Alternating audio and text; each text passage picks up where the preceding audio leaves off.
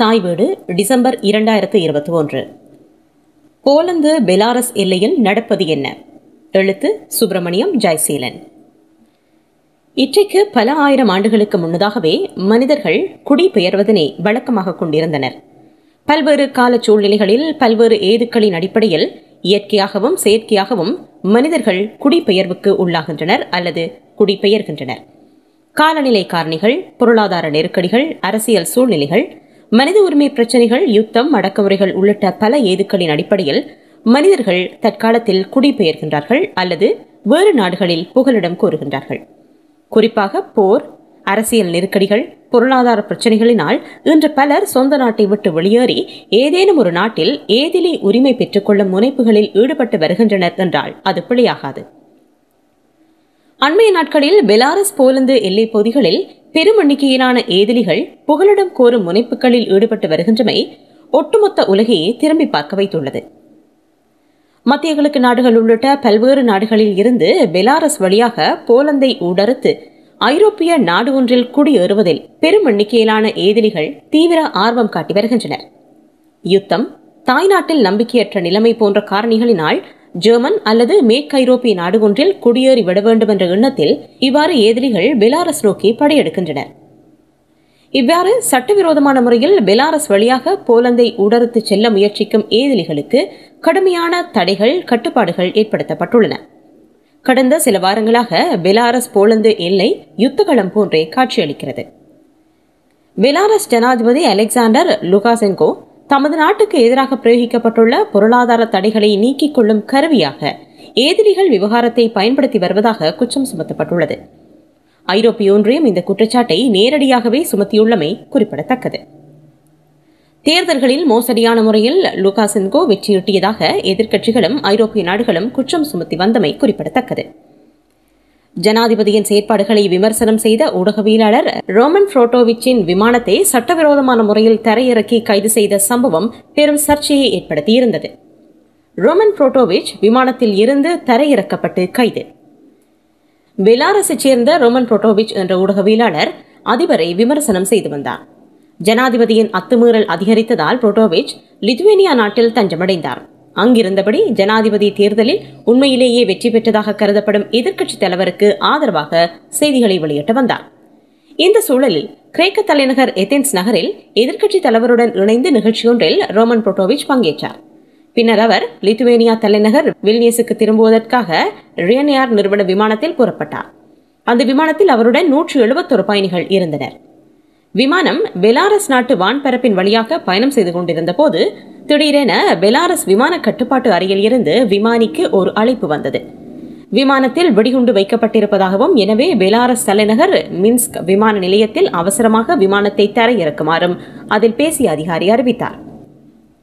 அதேவேளை பெலாரஸ் நாட்டு போர் விமானம் ஒன்று அந்த பயணிகள் விமானத்தை வழிமறித்து அரவணைத்து கூட்டிச் சென்றது.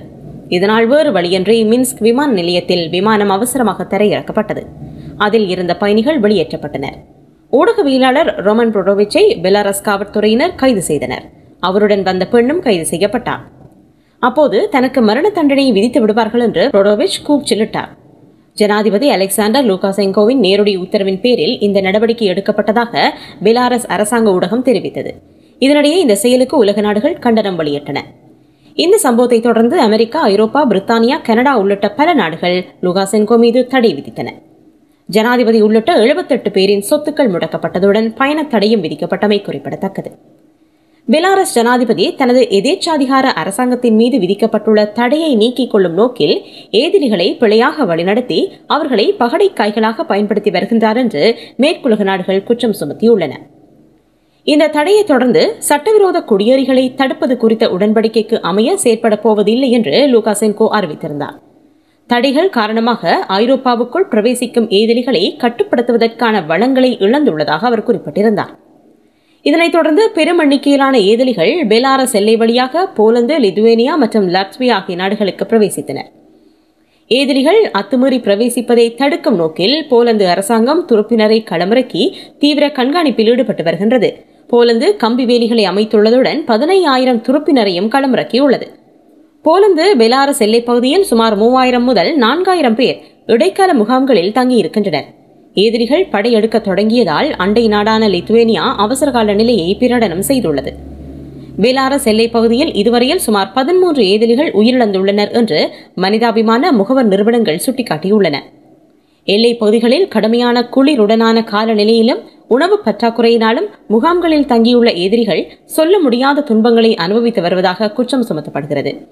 போலந்து எல்லைப் பகுதியில் சுமார் இரண்டாயிரம் எதிரிகள் முகாம்களில் தங்கியுள்ளனர் என்பதுடன் நாட்டுக்குள் மொத்தமாக சுமார் ஏழாயிரம் எதிரிகள் தங்கியிருப்பதாக பெலாரஸ் ஜனாதிபதி தெரிவிக்கின்றார். பெலாரஸில் சுமார் பத்தாயிரம் எதிரிகள் தற்போது தங்கியிருப்பதாக போலந்து பாதுகாப்பு சேவையின் பேச்சாளர் ஸ்டானிஸ்லோ தெரிவிக்கின்றார். இந்த ஆண்டில் மட்டும் பெலாரஸ் வழியாக இருபத்தேழு நாடுகளை கொண்ட ஐரோப்பிய ஒன்றிய நாடுகளுக்குள் சுமார் எண்ணாயிரம் எதிரிகள் பிரவேசித்துள்ளனர் போலந்து லிதுவேனியா லட்வியா வழியாக இந்த எதிரிகள் ஐரோப்பிய நாடுகளுக்குள் பிரவேசிக்கின்றன. ஐரோப்பிய நாடுகளுக்குள் பிரவேசிக்க முயற்சித்த ஆயிரக்கணக்கான ஏதிலிகள் எல்லை பாதுகாப்பு தரப்புகளால் தடுக்கப்பட்டும் உள்ளனர் பெலாரஸின் ஜனாதிபதி அலெக்சாண்டர் லூகாசென்கோ எதிரிகள் மற்றும் குடியேறிகளை பயன்படுத்தி ஐரோப்பா மீது அழுத்தங்களை பிரயோகித்து வருகின்றார் என்று தெரிவிக்கப்படுகிறது. கடந்த காலங்களில் துருக்கியின் அதிபர் எர்டோகன் மற்றும் லிபியாவின் முன்னாள் அதிபர் முகமது கடாஃபி ஆகியோரும் ஏதிரிகள் குடியேறிகளை எல்லைப் பகுதிகளில் ஊடுருவச் செய்து ஐரோப்பாவுக்கு அழுத்தங்களை பிரயோகிக்கும் தந்திரோபாயங்களை பின்பற்றியிருந்தனர் என்பது குறிப்பிடத்தக்கது. தமக்கு நிதி உதவிகளை ஐரோப்பிய ஒன்றியம் வழங்காவிட்டால் வெள்ளை கிறிஸ்தவர்களால் நிரம்பிய ஐரோப்பிய கண்டத்தை கருப்பின மக்கள் வாழும் கண்டமாக மாற்ற நேரிடும் என்று கடாபி எச்சரிக்கை விடுத்திருந்தார் என்பது குறிப்பிடத்தக்கது. இதே விதமாக பெலாரஸ் ஜனாதிபதியும் ஐரோப்பாவின் மீது அழுத்தங்களை பிரயோகிக்கும் நோக்கில் இவ்வாறு பெரும் எண்ணிக்கையிலான எதிரிகளை மனித கடியமாக பயன்படுத்தி ஐரோப்பிய நாடுகள் மீது அழுத்தங்களை பிரயோகிப்பதாக குற்றம் சுமத்தப்படுகிறது. பெலாரஸின் நடவடிக்கைகளை அமெரிக்கா ஐரோப்பா மற்றும் பிரித்தானியா போன்ற தரப்புகள் எதிர்த்து வரும் அதேவேளை ரஷ்யா பூரண ஆதரவினையும் உதவிகளையும் வழங்கி வருகின்றமை குறிப்பிடத்தக்கது. கடுமையான பனிப்பொழிவின் மத்தியில் தற்காலிக கூடாரங்களில் எதிரிகள் பெரும் துன்பங்களை அனுபவித்து எதிர்காலத்தை ஒளிமயமாக்கிக் கொள்ள முடியும் என்ற எதிர்பார்ப்பில் காத்திருக்கின்றார்கள். அண்மையில் ஆங்கில கால்வாயை படகு மூலம் கடக்க முயற்சித்த இருபத்தேழு சட்டவிரோத குடியேறிகள் பரிதாபமாக நீரில் மூழ்கி உயிரிழந்த நிலையில் ஏதிலிகள் விவகாரம் மீளவும் உலகம் முழுவதும் பேசுபொருளாக மாற்றமடைந்துள்ளது. ஆயுதம் தாங்கிய போலந்து படையினர் எல்லையில் தீவிர கண்காணிப்பில் ஈடுபட்டுள்ள நிலையில் பெலாரஸ் எல்லையில் காத்திருக்கும் எதிரிகளின் கனவு மெய்ப்படுமா என்பது கேள்விக்குறியேயாகும்.